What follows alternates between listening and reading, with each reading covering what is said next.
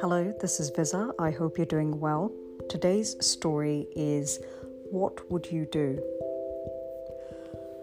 God has a way of allowing us to be in the right place at the right time. I truly believe that.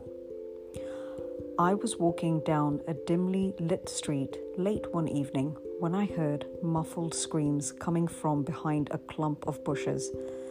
Alarmed, I slowed down to listen and panicked when I realized that that I was hearing were the unmistakable sounds of a struggle heavy grunting, frantic scuffling, and tearing of fabric. Only yards from where I stood, a woman was being attacked. I thought to myself, should I get involved? I was frightened for my own safety and cursed myself for having suddenly decided to take a new route home that night. What if I become another statistic? Shouldn't I just run to the nearest phone and call the police? Although it seemed an eternity, the deliberations in my head had only taken seconds, but already the girl's cries were growing weaker and weaker. I knew I had to act fast. How could I walk away from this? No, I finally resolved I could not turn my back on the fate of this unknown woman, even if it meant risking my own life. I am not a brave man, nor am I athletic.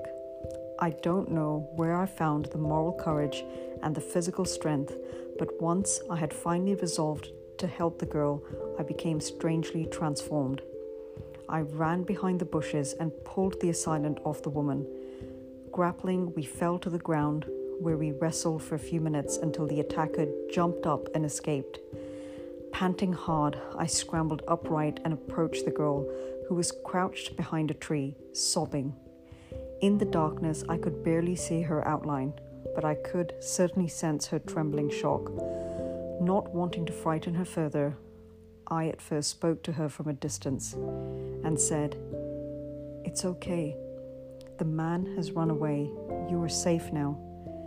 There was a long pause, and then I heard the words uttered in wonder, in amazement Dad, is that you? And then from behind the tree stepped my youngest daughter, Catherine. Thank you, God, for putting me there to save my daughter.